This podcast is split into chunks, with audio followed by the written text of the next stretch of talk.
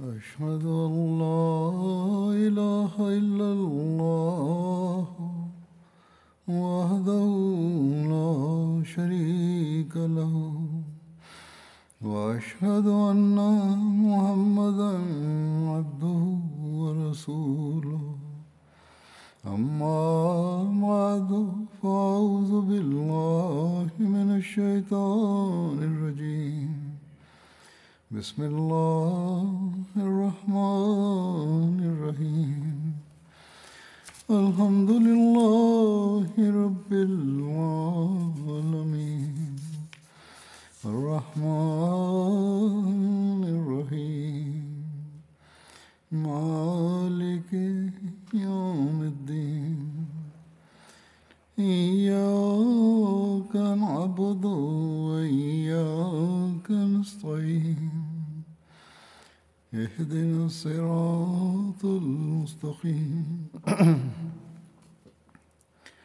صراط الذين أنعمت عليهم غير المغضوب عليهم ولا الضالين.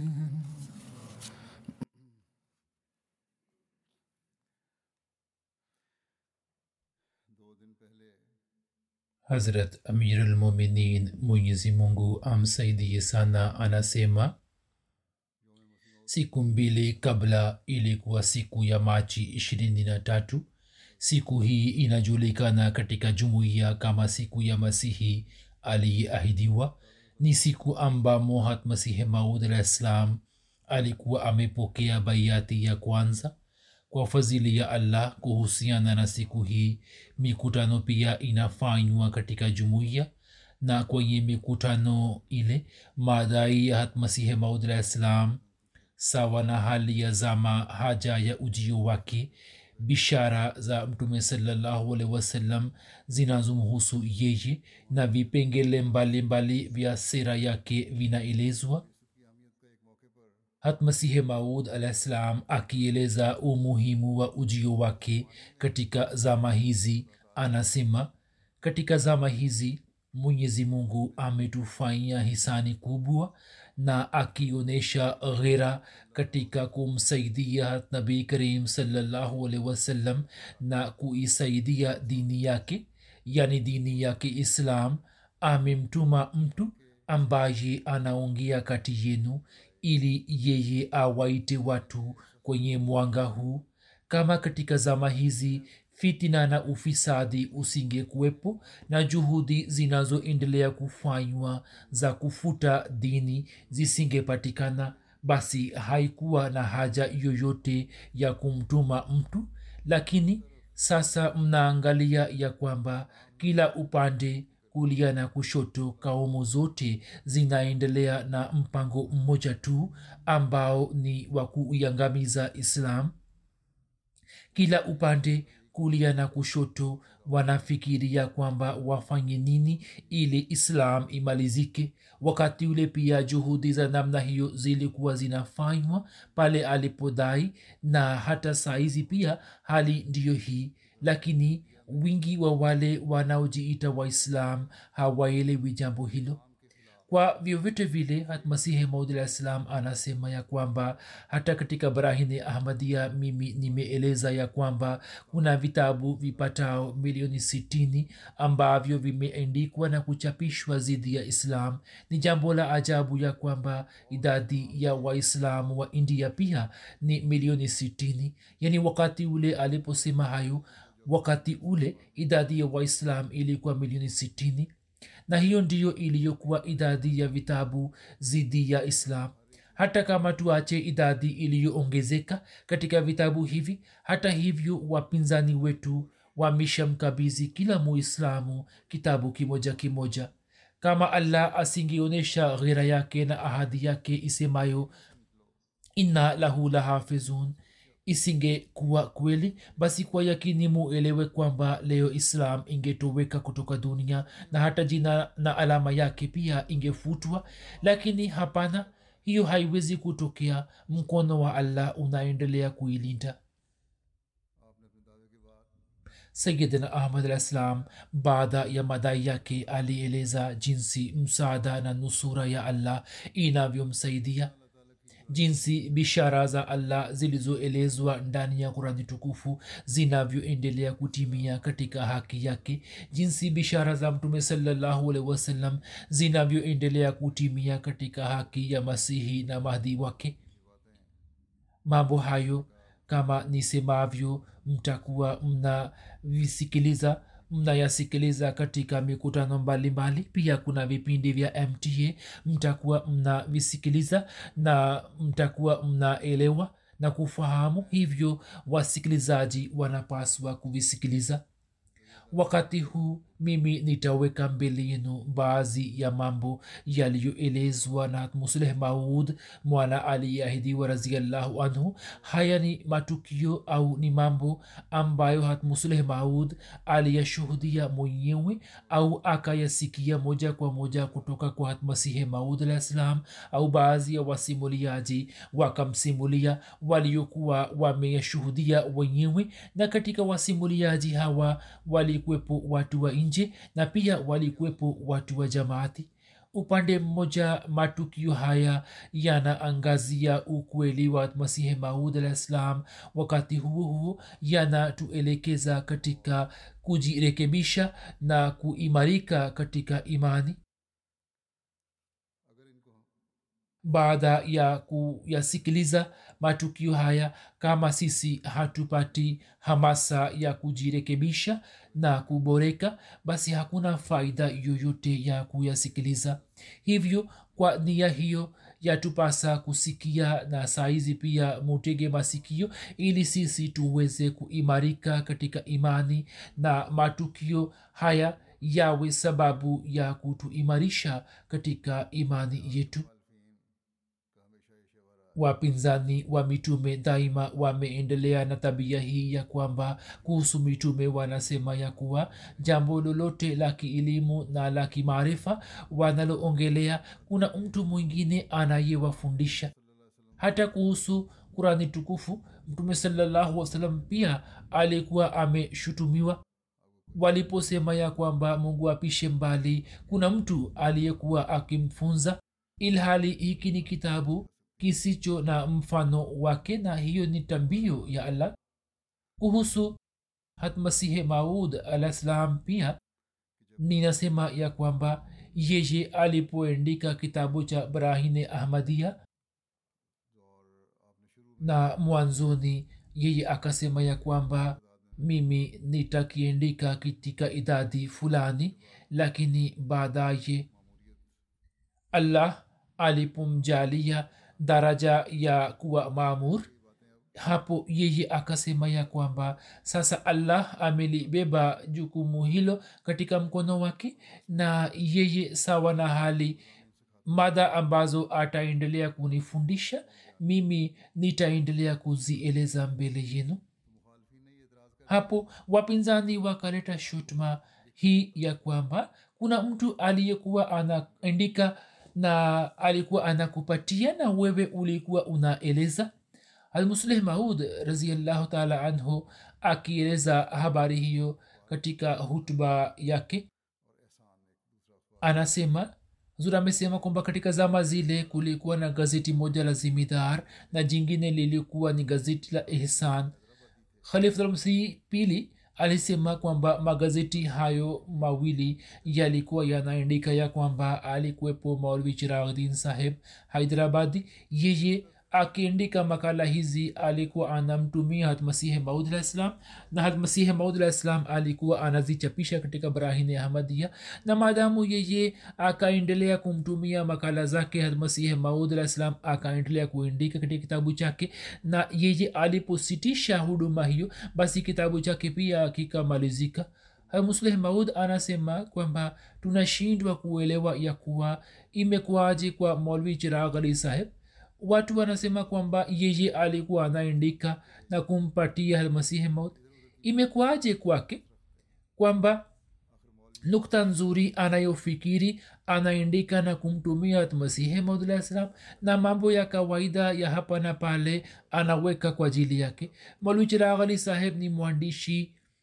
Hebu tuangalie vitabu vyake na brahini ahmadia pia halafu tuone je vitabu vyake vinaweza kusimama mbele ya brahini ahmadia brahini ahmadia ina shani yake pekee. Kisha kuna sababu gani ya kwamba yeye alikuwa na uwezo wa kuindika mada na kumpatia mwingine mada isiyo na mfano wake? Na pale alipotaka kuchapisha makala fulani kwa jina lake makala ile ilikuwa imekosa ile hazi hivyo moja yeye alikuwa na haja gani ya kuandika makala na kumtumia masihi maudlah salam? Na kama alikuwa anamtumia basi angeweka kitu kilicho bora kwake na kitu cha kawaida angempatia mwingine.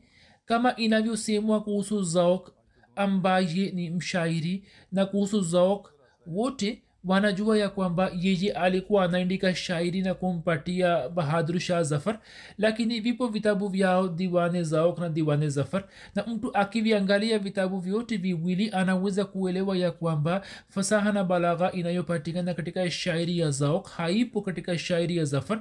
Na hiyo inaonyesha wazi ya kwamba kama yeye alikuwa akimpatia zafar kitu fulani basi alikuwa anampatia kitu kisicho bora ilhali zafar alikuwa mfalme. Ilmuradi kila mtu aliye na akili ndogo tu anaweza kufahamu ya kwamba kama mwalwi chiraghali saheb alikuwa anamtumia makala zake basi angetakiwa kufanya hivi kwamba yeye angejiwekea nukta za maarifa na mambo madogo madogo ya kielimu angemtumia hatmasihi maudlah islam. Lakini vitabu vya mwalwi chiraghali saheb vipo na vitabu vya hatmasihi maudlah islam pia vipo. Hebu fanyeni malinganisho kati yao. Vitabu vya mwalwi chiraghali haviwezi kusimama mbele ya vitabu vya masihi maud mwalwi chiraghali saheb amejumuisha nukuu za biblia tu katika vitabu vyake na masihi maud alah islam ameeleza mambo yenye maarifa ya kurani tukufu yasiyoelezwa na mtu yeyote katika waislamu katika karne kumi na tatu zilizopita na vitabu vyao havina hata sehemu ya mia bali sehemu ya elfu ya elimu na maarifa katika vitabu vile kisha mashekh na maulama wanapiga kelele na wanaongea zidi ya hatmasihi maud alah ssalam hatmusleh maud raziallahu taala anhu akieleza hali ya upinzani huo anasema ya kwamba hatmasihi maud alah ssalam alipodai wakati ule hali yake na hali ya wafuasi wake kizwahiri ilikuwa duni sana almusleh maud anasema ya kwamba mimi nilikuwa nimezaliwa kabla ya madai ya masihi maud alah ssalam na japokuwa sikuona zama za mwanzoni lakini nimeona zama zilizo karibu yake. Hata zama zile pia zilikuwa na udhaifu juu ya jamaati. Mashekh walikuwa wakitumia njia mbalimbali mbali na kuwachochea watu na walikuwa wakiwatesa wafuasi wake kwa njia tofauti lakini hawakuweza kuleta kizuizi chochote na kazi zilizokuwa za allah zikaendelea kutimia. Kisha upingamizi ulioendelea kutokea katika upinzani huo hatmasihi maud alah ssalam alikuwa anaonyesha tabia gani? Almusleh maud anasema ya kwamba mimi mara nyingi nimemsikia masihi maud islam akisema ya kwamba watu wanapotutukana mimi najisikia taabu ya kwamba kwa nini watu hawa wanaharibu akhira yao? Na wasipotutukana hata hivyo tunajisikia maumivu kwani bila upinzani jumuiya haiwezi kupata maendeleo. Pale wanapotutukana kwa sababu ya upinzani huo na matusi yao ujumbe wa jumuiya unafika kwa watu atmasihi maud alikuwa akisema kwamba basi sisi hata katika matusi yao pia tunapata laza. Hivyo hatutakiwi kujali shutma au upinzani wa watu.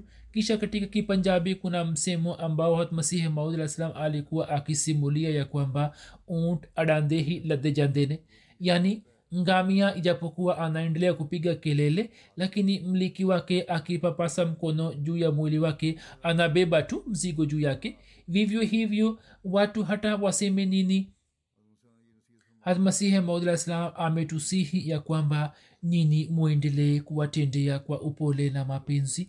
Allah ataleta fadhili yake na katika watu hawa hawa watapatikana watu ambao watanikubali akieleza upinzani huo anasema katika sehemu moja ya kwamba hatmasihi maulah salam alipodai wafuasi wake walikuwa wachache tu. Lakini baadaye yeye aliposhindana na atham hapo watu wakapata majaribio na wakafahamu ya kwamba bishara yake sawa na maneno yake haikutimia kisha akapambana na lekram hapo japokuwa bishara yake ikatimia kwa shani yake lakini wahindu wakashikwa na hasira kali zidi yake na wakaanza kumpinga vikali.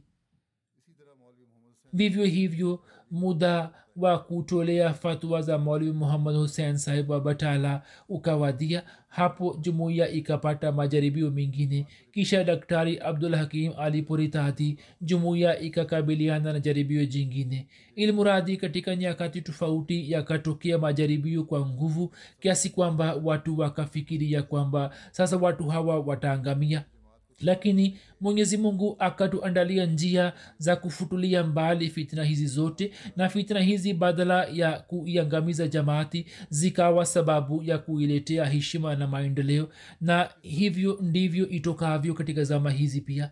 Almusleh maud anasema nyini mwangalie ya kwamba katika zama za masihi maud alah islam fitna zilikuwa zimetokea na ufisadi ukafanya ukafanywa zidi ya jamaat mpaka watu wakazani ya kwamba sasa ahmadiyat itafutwa lakini kila mara badala ya kuangamia jumuiya kwa fadhili ya allah ikaendelea kupata maendeleo juu ya maendeleo.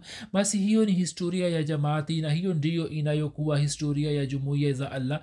Na upinzani unaendelea kufanywa na kazi ya allah inaendelea kufanywa na allah subhanahu wataala upinzani upo na jumuiya pia ikipitia upinzani huo huo inaendelea kupiga hatua na inshallah itaendelea kupata maendeleo.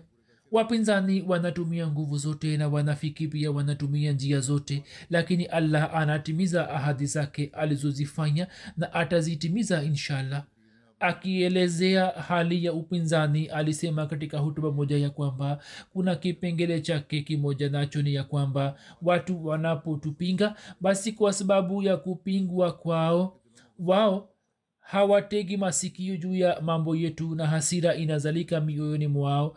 Kitu hicho kinakuwa kibaya kwa ajili yetu lakini kuna hali nyingine pia itokayo. Nayo ni kwamba mtu fulani anaposikiliza mambo ya upinzani hapo anafanya tahakiki na anajisemea kwamba ngoja niende nikawaone watu hawa wanapopinga na pale wanaopingwa na pale anapoona anashikwa na mshangao akijua ya kwamba mambo ambayo wapinzani walikuwa wameniambia yalikuwa tofauti kabisa na yale wasemayo wa ahmadia ni tofauti kabisa na hapo yeye anakubali jumuiya musleh maud anasema nakumbuka nilikuwa na umri mdogo hatmasihi maud alikuwa ameketi msikitini na maswahaba zake ambapo mtu mmoja alikuja kutoka rampur. Yeye alikuwa mkazi wa lakhnau au sehemu iliyo jirani yake lakini alikuwa anaishi rampur. Alikuwa ni mtu mfupi na mwembamba alikuwa mwandishi na mshairi pia na nawab wa rampur. Alikuwa amemkabizi kazi ya kuendika kamusi ya misemo ya kiurdu. Yeye akaja na akaketi katika majlis na akajitambulisha ya kwamba mimi nimetoka rampur na ni mtu wa nawab. Masihi maud akamuuliza ya kwamba umekuja kufanya nini? Ye akasema nimekuja kushiriki katika baiati hatmasihi maud alah salam akasema kwamba katika rampur tuna wanajumuiya wachache sana na hata mahubiri pia hayajafanywa kule. Hivyo ni nani aliyekushawishi kuja hapa almusleh maud raziallahu anhu anasema kwamba maneno haya nayakumbuka mpaka leo na sijaweza kuyasahau ila hali wakati ule umri wangu ulikuwa ni miaka kumi na sita. Ya kwamba mtu huyu akamjibu masihi maud salam ya kuwa maulwi sanaullah saheb amenihimiza kuja hapa muslim maud anasema mimi kwa sababu ya umri wangu mdogo sikuelewa jambo lake lakini masihi maud akatabasamu juu ya jibu lake na akasema kivipi? Mtu huyo akasema kwamba vitabu vya maulwi snaula saheb vilikuwa vimefika katika jumba la nawab saheb na nawab saheb alikuwa anavisoma nami pia nikaambiwa kwamba nivisome. Hapo nikajisemea ya kwamba nukuu alizoziendika yeye ngoja nizione kutoka vitabu vya mirza saheb pia. Na nukuu zile ni zipi na nikazania kwamba hivyo nitaweza kukusanya hoja zidi ya ahmadiyat lakini nilipotoa nukuu na kuzisoma mada zao zilikuwa tofauti kabisa. Hapo nikapata shauku zaidi na nikajisemea kwamba ngoja nisome kurasa chache za mbele na za nyuma. Na nilipozisoma nikajua ya kwamba heshima na shani na tazima ya mtume wasallam jinsi anavyoeleza mirza saheb hazipo katika mioyo ya watu hawa kisha anasema kwamba nilikuwa na shauku ya kiajemi. Kwa bahati tu nikapata kitabu cha shairi ya kiajemi ambacho nikakisoma na nilipoanza kusoma moyo wangu ukasafika kabisa na nikajisemea kwamba ngoja niende nikafanye baiati basi kama upinzani ni sababu ya kuleta ufisadi wakati huo huo unaleta faida pia basi tukiweka mbele yetu hali za namna hiyo mbili tunapaswa kupanga mkakati wa kufanya mahubiri nabii asipoona upinzani yeye anapata wasiwasi kwani upinzani ndiyo njia ya kuleta maendeleo kama asemavyo hat masihi maud alah ssalam almusleh maud raziallahu anhu akieleza mada hiyo anasema katika sehemu moja ya kwamba utawala wa misri katika zama zake ulikuwa ni utawala wenye nguvu na mfalme wake alikuwa anajivunia juu ya uwezo na nguvu yake yaani katika zama za firauni. Na mbele ya mfalme huyo hat musa alah salam hakuwa na umuhimu wowote lakini hata hivyo yeye alipoenda mbele ya mfalme na mfalme akamtishia na akaonyesha nia ya kumwangamiza yeye na kaumu yake na akasema ya kwamba usipojizuia wewe basi utaangamizwa na kaumu yako pia. Lakini hat musa hakujizuia naye akasema kwamba ujumbe alionipatia allah ili niwafikishie watu lazima nitaufikisha na hakuna nguvu yoyote ya dunia inayoweza kunizuia. Hiyo ndiyo iliyokuwa hali ya isa alah salam na hiyo ndiyo iliyokuwa hali ya mtume salallahu alaihi wasallam na halmusleh anasema kwamba hiyo ni hali ambayo tulishuhudia kwa masihi maud alah salam. Kaumu zote zilikuwa adui zake na hata serikali pia ilikuwa inampinga kwa namna fulani japokuwa katika zama za mwisho hali hiyo ilikuwa imebadilika lakini kaumu zilikuwa zinampinga na wafuasi wa dini zote walikuwa wanampinga. Mashekh walikuwa maadui zake wenye viti walikuwa wapinzani wake watu wa kawaida walikuwa adui zake na matajiri pia walikuwa adui zake. Ilimuradhi tufani ya upinzani ilikuwa imetoka kutoka pande zote. Watu wakamfahamisha sana wengine wakasema wewe angalau kwa kiasi fulani upunguze katika madai yako na wengine wakasema kwamba jambo fulani na fulani uliache. Hapo watu wote wataingia katika jamaati yako lakini yeye hakujali kitu chochote. Na daima akaendelea kueleza madai yake na watu wakaendelea kupiga kelele juu yake. Mateso yakafanywa na mauaji yakatokea lakini licha ya kukabiliana na mateso yote na kushindana na dunia ambayo kizwahiri yeye hakuwa na uwezo wa kushindana nayo akaendelea na mapambano yake. Bali mimi nakumbuka vizuri na nikamsikia masihi maudlah islam mara kwa mara akisema kwamba mfano wa nabii ni mfano kama watu wasemavyo ya kwamba katika kijiji fulani alikuwepo mama mmoja mwenda wazimu. Kila alipokuwa akitoka nje watoto wadogo wadogo walikuwa wakimjumuika na kumsumbua na walikuwa wakimzihaki na kumkejeli na kumtania yeye pia alikuwa akiwatukana watoto na kuwafanyia dua mbaya. Mwishowe siku moja watu wa kijiji wakashauriana ya kwamba mama huyo anazulumiwa na watoto wetu wanamsumbua bure tu. Kisha mama huyo anawafanyia dua mbaya. Dua zake zisije zikawaletea hasara hivyo yatupasa kuwazuia watoto wetu ili wao wasimsumbue na mama huyo asiwafanyie dua mbaya. Hivyo baada ya kushauriana wakaamua ya kwamba kuanzia kesho watu wote wa kijiji watawaweka watoto wao katika nyumba zao na wasiwaruhusu kutoka nje. Hivyo siku ijayo wote wakawaambia watoto wao kwamba kuanzia leo hamna ya kutoka nje. Na kama tahadhari zaidi wakafunga milango kutoka nje. Jua lilipotoka mama huyo mjinga kama ilivyo kawaida yake akatoka nje ya nyumba yake na kwa muda akaendelea kutembea hapa na pale katika mitaa. Mara alikuwa akienda katika mtaa mmoja na mara katika mtaa mwingine lakini alikuwa haoni kijana yeyote ila hali yeye alikuwa na hali hii ya kwamba mtoto fulani alikuwa anamsukuma mbele na mwingine alikuwa anamsukuma nyuma na mwingine alikuwa anamkamata na mtoto mwingine alikuwa anamtania lakini leo yeye hakumwona yeyote hadi mchana yeye akasubiri lakini alipoona kwamba hakuna aliyetoka nje kutoka nyumba yake akaenda kwenye maduka na alikuwa akisema kwa kila mwenye duka kwamba leo nyumba yako imebomoka watoto wako wamekufa imekuwaje? Kwa nini hawaonekani? Baada ya muda yeye alipoanza kumwendea kila mwenye duka na kusema hayo hapo watu wakasema kwamba mama huyo anaendelea na matusi yake kama kawaida na hata hivyo anaofanya dua mbaya hivyo muwache watoto wenu kwa nini umewafunga ndani?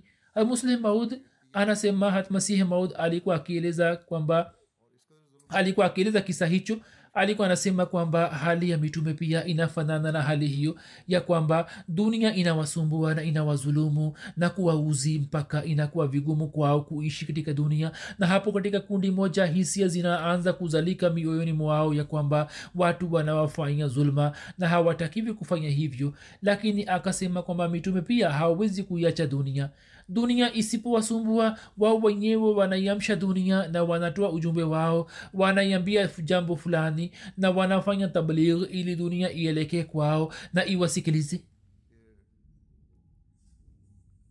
Kisha kuhusu ukali wa manabii inasemwa ya kwamba kwa nini manabii wanatumia ukali kuhusu swala hilo musleh maud anasema kwamba ukali wa manabii hauvi kwa ajili ya dhati yao bali kwa ajili ya kusimamisha daraja ya allah. Wanaonyesha ukali na wanaonyesha ghera. Ama kuhusu dhati yao wanakuwa na unyenyekevu mkubwa sana.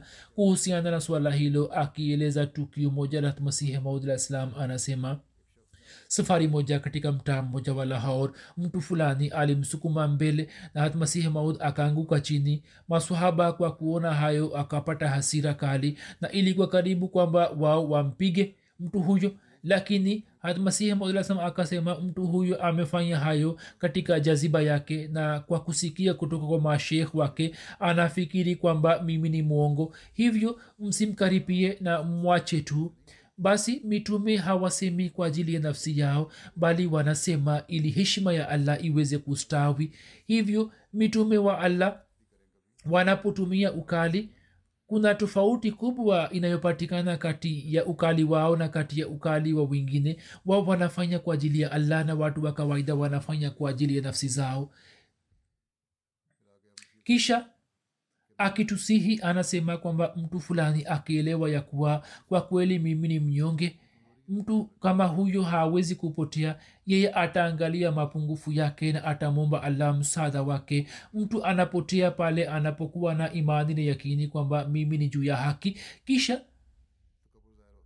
kibri inaanza kupatikana katika tabia yake.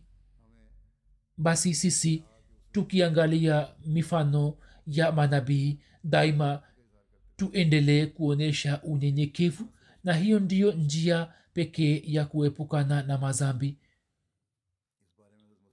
kuhusiana na hilo kuna nukuu ya hadmasihi maud alahsatu wassalam. Hadmasihi maud alahsatu alikuwa anasimulia kisa cha sala ya muavia ya kwamba safari moja muda wa swala ya alfajiri ulipita naye hakuweza kuswali lakini yeye kwa sababu ya kosa lake hilo hakuanguka chini bali akapanda juu. Shetani hakumshinda bali yeye akajaribu kupata ukaribu wa allah. Basi mtu anayeelewa kwamba zambi ni nini yeye anaepukana na zambi la sivyo mtu anajiingiza katika maasi. Basi mumini anapaswa kutafakari juu ya ihdina sirat almustaqim na kufahamu ya kwamba yeye hajasalimika na hatari na kwa msaada wa allah pekee anaweza kusalimika. Basi mtu anatakiwa kuondoa mapungufu ya nafsi yake anatakiwa kujikagua na anayekagua nafsi yake milango ya ruhaniyat inafunguka kwake na asipofanya hivyo njia za kupata daraja za kiroho zinafungwa na mtu kama huyo anapotea? Katika sehemu nyingine anasema ya kwamba bila kufanya juhudi ya kidini au kidunia mtu hawezi kupata heshima. Hatmasihi maudlah alikuwa anasema ya kwamba katika zama zetu heshima yote allah ameiunganisha na dhati yangu. Sasa wenye kupata heshima watakuwa wafuasi wangu au watakuwa wapinzani wangu angalieni wale waliopata heshima. Watakaopata heshima ni wale tu walio waumini wa masihi maud au wale walio wapinzani wake. Hivyo hat masihi maudlah alikuwa akisema ya kwamba angalieni molwi snaullah sahib yeye si shekh mkubwa sana. Maelfu ya mashekh kama yeye wanapatikana katika jimbo la punjab na india. Kama yeye ni maarufu kwa waislamu basi sababu yake ni upinzani wetu. Watu wakubali wasikubali lakini uhakika ndio huu ya kwamba leo heshima imeunganishwa na dhati yangu pekee. Na kama wapinzani wanapata heshima na umaarufu basi sababu yake ni dhati yangu tu. Khalifa mtukufu anasema kwamba hata katika zama hizi pia twaona ya kwamba kama mashekh wanapata chochote au wanapewa kiti sababu yake ni upinzani wa ahmadiyat na sasa wanasiasa pia wa baadhi ya nchi hasa katika pakistan wanajaribu kutumia mbinu hiyo hiyo ya kuipinga ahmadiyat ili wafanikiwe katika siasa zao na kiti chao kibaki salama. Njama zilizopangwa zidi ya hatmasihi maudlah islam akieleza hali zake. Anasema ya kwamba watu walipanga njama zidi ya hatmasihi maudlah islam wakaingiza kesi za mauaji zidi yake lakini allah daima akawafanya wapinzani wake washindwe katika mipango yao. Katika kesi moja ya mauaji mwalimu muhammad hussein wa batala alihudhuria mahakamani ili kutoa ushahidi zidi ya masihi maudlah islam na akaja na nia hii ya kwamba atamwona mirza saheb nauzubillah akisimama mahakamani katika hali ya mazwila lakini hata hivyo mkuu wa wilaya aliyekuwa anasimamia kesi yeye alikuwa mpinzani wa jamaati naye mara baada ya kuteuliwa katika wilaya alikuwa amesema ya kwamba mtu huyu yani masihi maudlah islam anavunja heshima ya masihi wetu na anasema kwamba yeye amekufa. Mtu huyo kwa nini hajaadhibiwa hadi leo? Sasa mimi nitamwadhibu lakini hat masihi islam alipohudhuria mbele yake allah akabadilisha moyo wake na bugza yake ikaondoka. Naye akampatia hat masihi maudlah islam kiti cha kukalia hatmasihi mala salam akaketi juu yake. Mwali muhammad husein wa batala aliyekuwa amekuja na nia ya kumwona sayidina ahmad alah salam katika hali ya mazwila. Yeye alipoona kwamba masihi maud ameketi juu ya kiti hakuweza kuvumilia na akamwomba kapteni douglas ili yeye pia apatiwe kiti. Mwali muhammad husein akazwani ya kwamba kama mkosefu anaweza kupewa kiti basi je shuhuda hatapata kiti? Kapteni douglas alipomsikia akapata hasira kali na akasema kwa ghadhabu kwamba wewe wewe hutapata kiti chochote. Mwalimu muhammad husen saheb akasema baba yangu alikuwa anapatiwa kiti katika jumba la lord hivyo mimi pia nipatiwe mimi ni wakili wa ahle hadis na nina haki kwamba nipatiwe kiti. Ndipo kapteni douglas akasema kwamba niamaza tu na kaa nyuma na simama sasa yeye badala ya kuona mazwila ya hatmasihi mwenyezi mungu akamzalilisha yeye sasa tukio hilo likatokea ndani ya chumba cha mahakama. Mwalimu saheb alipotoka nje kwa ajili ya kuwaonyesha watu kwamba ndani ya mahakama yeye amepewa kiti akaketi kwenye kiti kilichokuwa kimewekwa kwenye varanda lakini kwa kuwa watumishi wanafanya kile wanachoona kikifanywa na wakuu wao hivyo mtumishi wa mahakama alipoona kwamba shekh huyo hakupewa kiti ndani ya chumba cha mahakama na sasa amekuja kuketi kwenye kiti cha varanda akafikiri kwamba mkuu wa mahakama akiona atanikasirikia hivyo akaja mbio na akamwambia mwalwi saheb kwamba huna haki ya kukaa hapa hivyo inuka tu. Hapo watu wa nje pia wakashuhudia mazila yake molwi saheb akashikwa na hasira kali na akatoka nje na akaja kuketi juu ya shuka moja ambayo mtu fulani alikuwa ameitandika chini. Lakini ni jambo la ajabu kwamba mwenye shuka pia akaaja mbio na akasema kwamba acha shuka yangu kwa sababu ya kukaa kwako. Shuka yangu inachafuka kwani kwa niaba ya wakristo wewe umekuja kutoa shahada zidi ya muislamu mmoja? Basi kumbukeni ya kwamba msaada wa allah unapotoka hakuna awezaye kuuzuia afisa wa polisi na askari hata kama awe mtu mkubwa kiasi gani maisha yake hayana zamana na katika sekunde moja tu allah anaweza kuwaangamiza maadui basi inaamini mbele ya allah na mwombeni. Waumini saa nyingine wanapata majaribio. Kama mkifanya subira na mkifanya dua allah atawaondoleni yote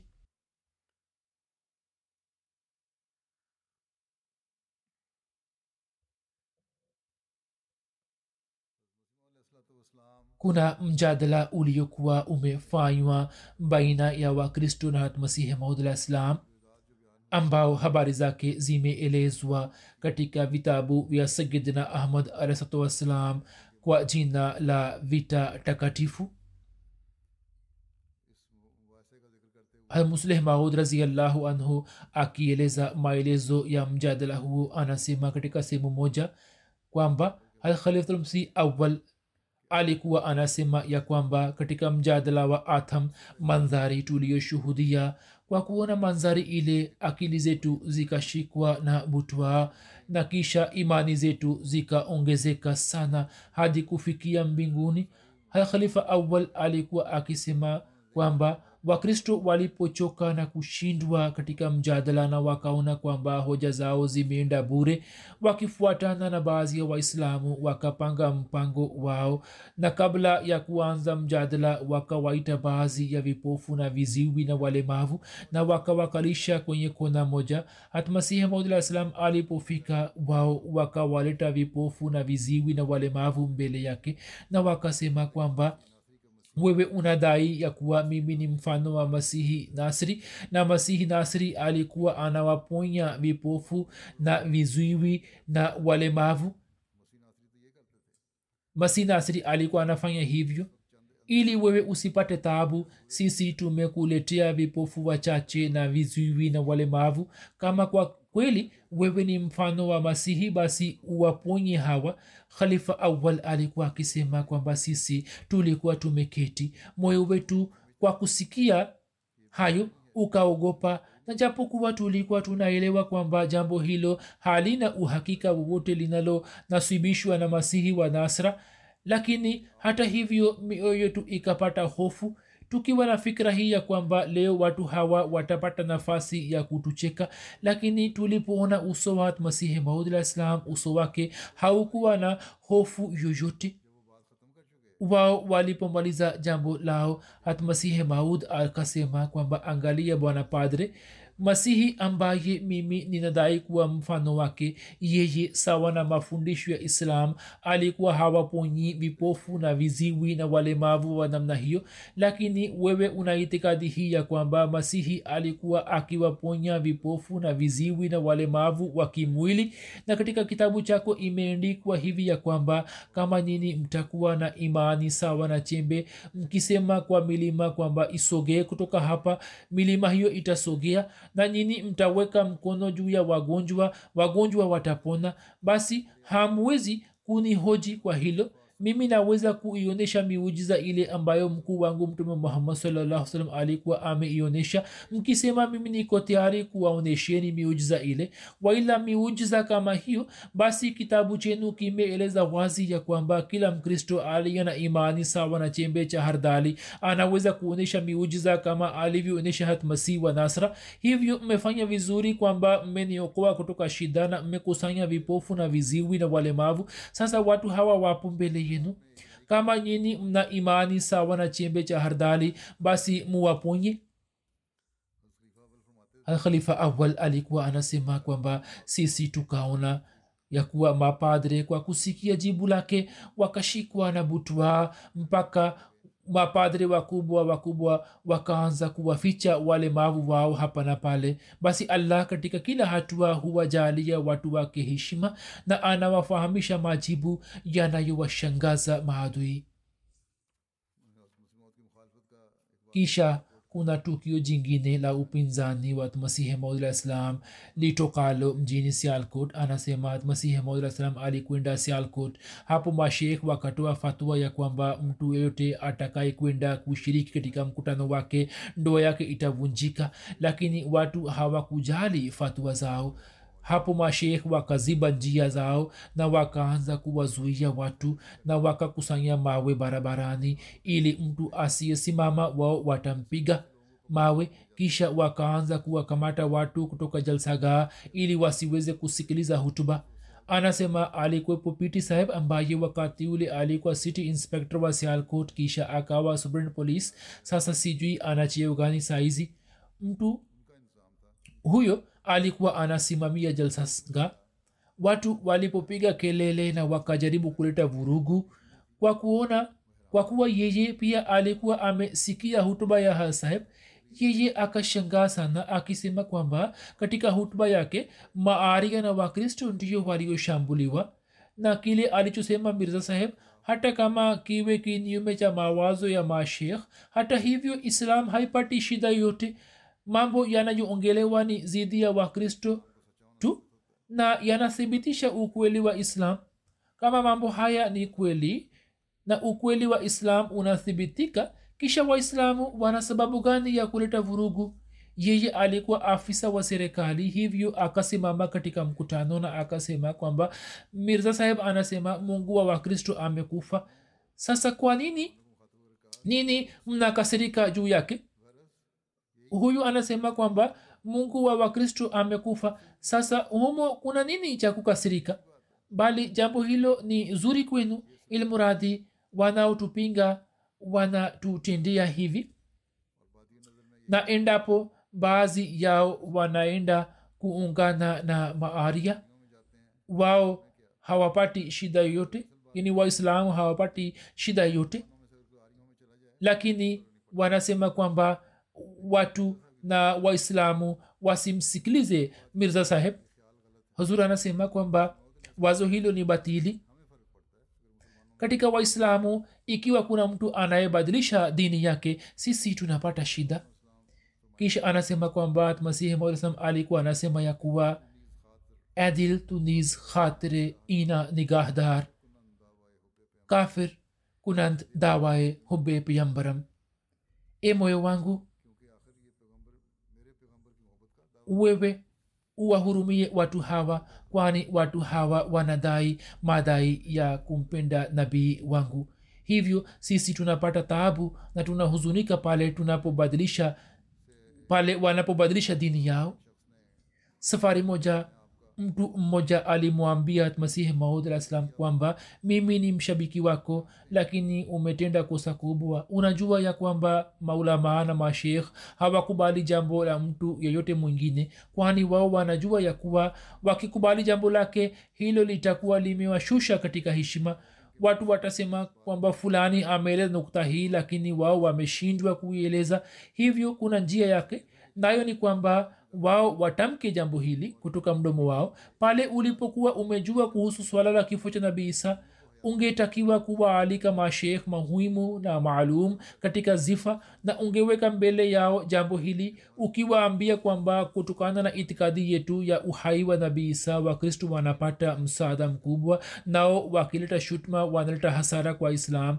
Wao wanasema nabii wenu amekufa na mwanzilishi wa dini yetu yuhai hivyo yeye ni mbora bali ni mungu. Tuwapatie jibu lake. Hapo mashekh wangekuambia kwamba wewe utoe jibu lake hapo wewe ungesema kwamba kimsingi rai yenu ndiyo inayoweza kuwa na uzito lakini nafikiri aya fulani na fulani inaweza kuthibitisha kifo cha nabii isa.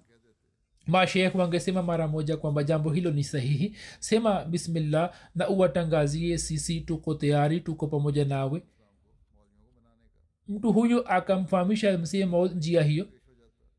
Kisha anasema kwamba swala jingine lingeelezwa mbele ya mashekh kwamba katika hadisi kuna habari za ujio wa pili wa masihi lakini masihi amekufa. Sasa maana zake ni nini? Hapo shekh fulani angesema kwamba wewe ni masihi na mashekh wote wangeunga mkono na wewe kwa kusikia rai yake masihi maud akasema kwamba kama madai yangu yangetokana na mpango wa kibinadamu bila shaka ningefanya hivyo lakini hiyo ilikuwa imetokana na amri ya allah. Kama allah alivyonifahamisha mimi nikavifanya na njama inafanywa zidi ya njama za kibinadamu na jumuiya za allah haziwezi kuziogopa. Kazi hii si kazi yetu bali ni kazi ya mungu naye atafikisha ujumbe huo tukio la mwezi na jua ni tukio maarufu katika jamaati yetu. Kuhusu tukio hili kuna shekh aliyekuwa mkazi wa gujarat na daima alikuwa anawaambia watu ya kwamba msidanganywe na madai ya mirza saheb msidanganike. Katika hadisi imeendikwa wazi kwamba mahdi ana alama yake nayo ni kwamba katika zama zake jua na mwezi vitapatwa katika mwezi wa ramazan bishara hiyo isipotimia na jua na mwezi visipatwe katika mwezi wa ramazan msiamini juu ya madai yake.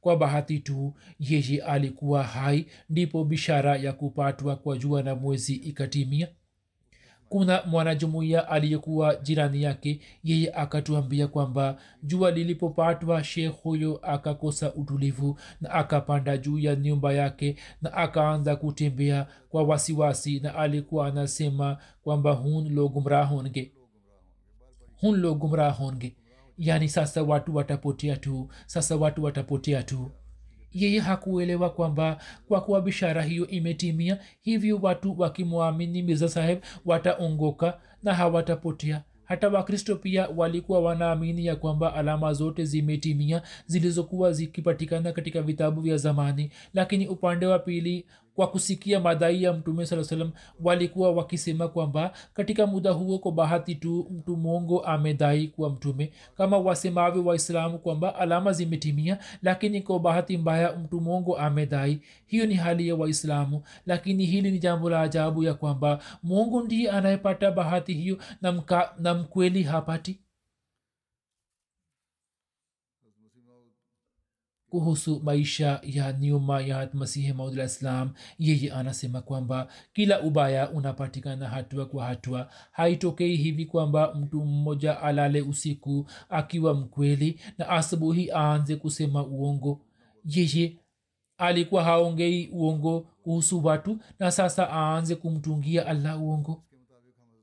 Sawa na kanuni hiyo tunapoona maisha ya mirza saheb kabla ya madai yake yeye aliwatangazia mara kwa mara wahindu na makala singa na waislamu wa nchi ya kwamba je mnaweza kuleta shutuma yote juu ya maisha yangu ya kabla? Lakini hakuna aliyesubutu na wakalazimika kukiri kuhusu utukufu wake. Moli muhammad husein wa batala ambaye baadaye alikuwa ameanza kumpinga vikali katika jina lake alikuwa ametoa ushahidi juu ya utukufu wa maisha yake na baba wa bwana zafarali khan katika gazeti lake akatoa ushahidi kwamba mirza saheb alikuwa mtukufu sana. Basi mtu ambaye kwa miaka arobaini akaendelea kuwa mtukufu na maisha yake yakawa mema kivipi ghafula tu akabadilika katika usiku na akaharibika? Hata wanasaikolojia pia wanasema kwamba kila aibu na dosari ya nafsi inazalika polepole pole, na haitokei mara moja. Basi angalieni kwamba maisha yake ya zamani ni ya aina gani na ni maisha matakatifu yasiyo na aibu yoyote. Kisha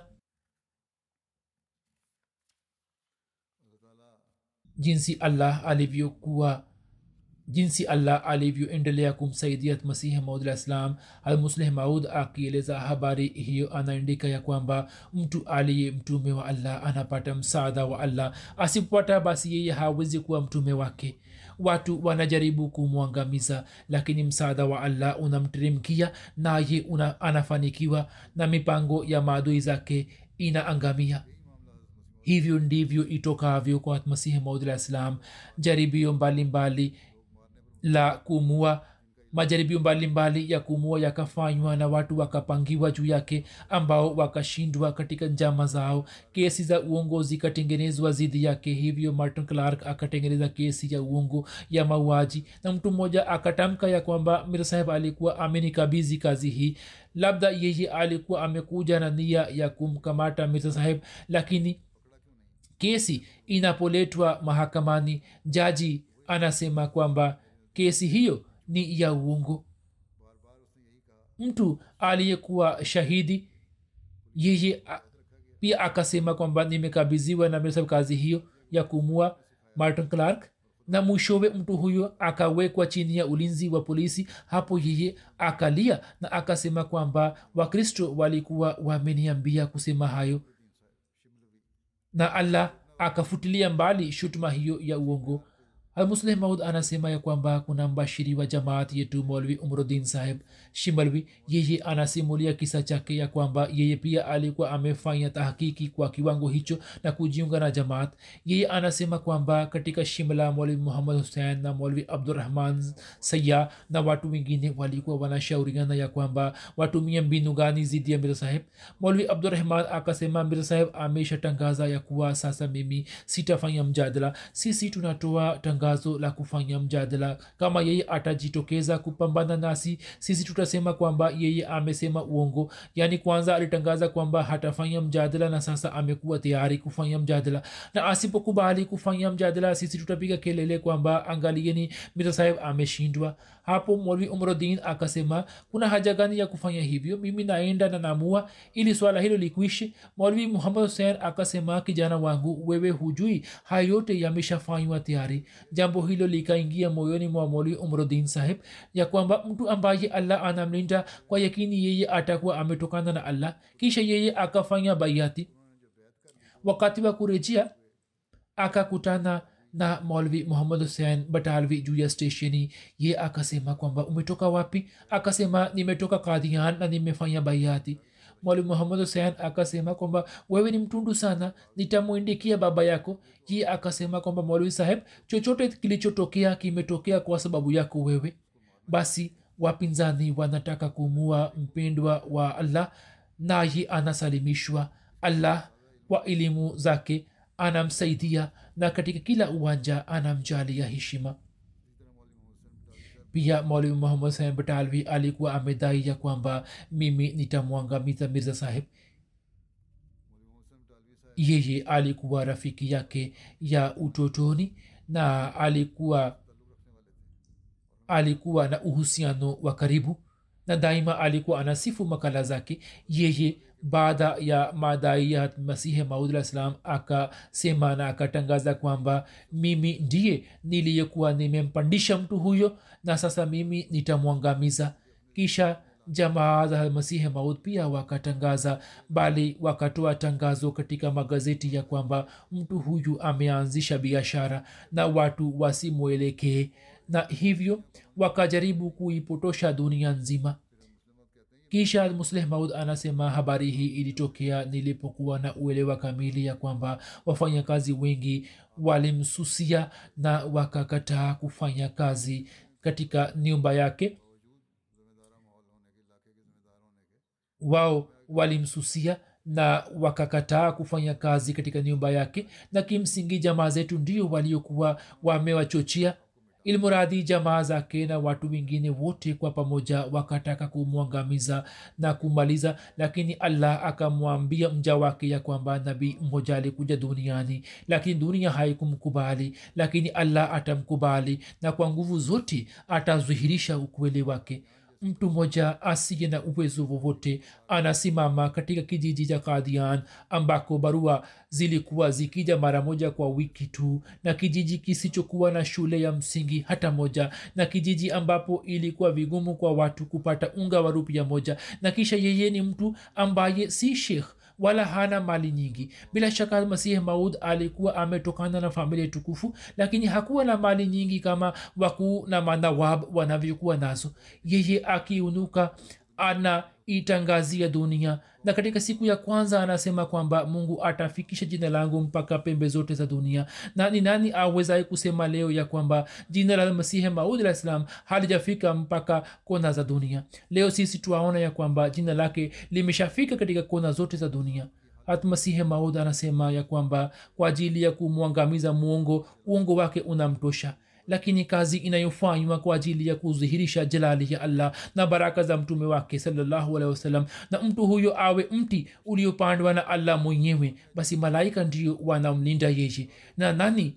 Ni nani awezaye kuuangamiza kumbukeni kwamba silsila yangu kama ni biashara kama jamaa zake wasemavyo kwamba ni biashara basi jina la, na alama zake zitafutwa. Lakini kama imetoka kwa allah na kwa yakini imetoka kutoka kwa allah basi hata kama dunia nzima ije kuipinga jumuiya hii hiyo itazidi na itasambaa na malaika watailinda inshallah. Kama niwe peke yangu na mtu yote asinisaidie hata hivyo mimi nina yakini ya kuwa silsila hiyo itafanikiwa inshallah basi allah atujalie ili tuweze kutimiza haki ya baiati yake na kwa kufikisha ujumbe wake katika dunia tuweze kuwa warisi wa fadhili na neema za allah.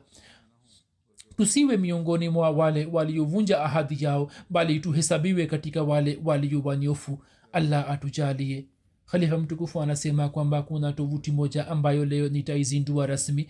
Hiyo pia ni njia ya tabligh na kufikisha ujumbe wa masihi maud alah salam katika dunia. Hii ni tovuti ya jamaat katika lugha ya kikurdush islam ahmadia krd daktari ismail muhammad saheb ni msimamizi wa tovuti hiyo ambaye anasaidiwa na wajumbe kadhaa wa jamaat kurdush shabaha ya tovuti hiyo ni kuwawezesha wanaojua lugha ya kikurdush ili waweze kupata nafasi ya kusoma itikadi za jamaati kwa mara ya kwanza katika lugha yao.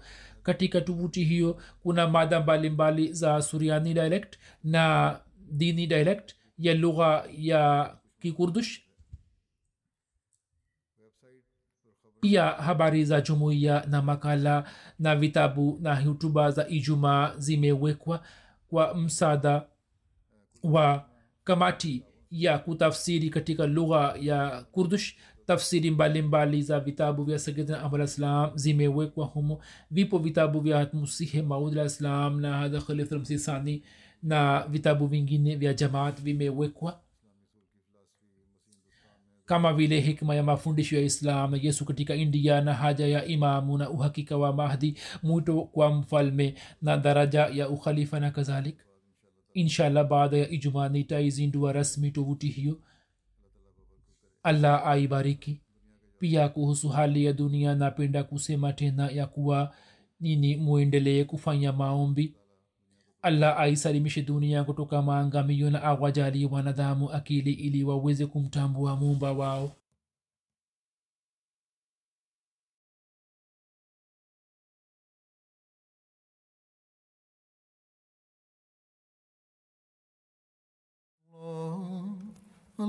لله نحمده ونستعينه ونستغفره ونؤمن به ونتوكل عليه ونعوذ بالله من شرور أنفسنا ومن سيئات أعمالنا. من يهده الله فلا مضل له ومن يضلل فلا هادي له. ونشهد أن لا إله إلا الله. ونشهد أن محمدا عبده ورسوله. عباد الله رحمكم الله. إن الله يأمر بالعدل واللسان وإيتاء ذي القربى وينهى عن الفحشاء والمنكر والبغي. يعظكم لعلكم تذكرون. اذكروا الله يذكركم وادعوه يستجب لكم ولذكر الله أكبر.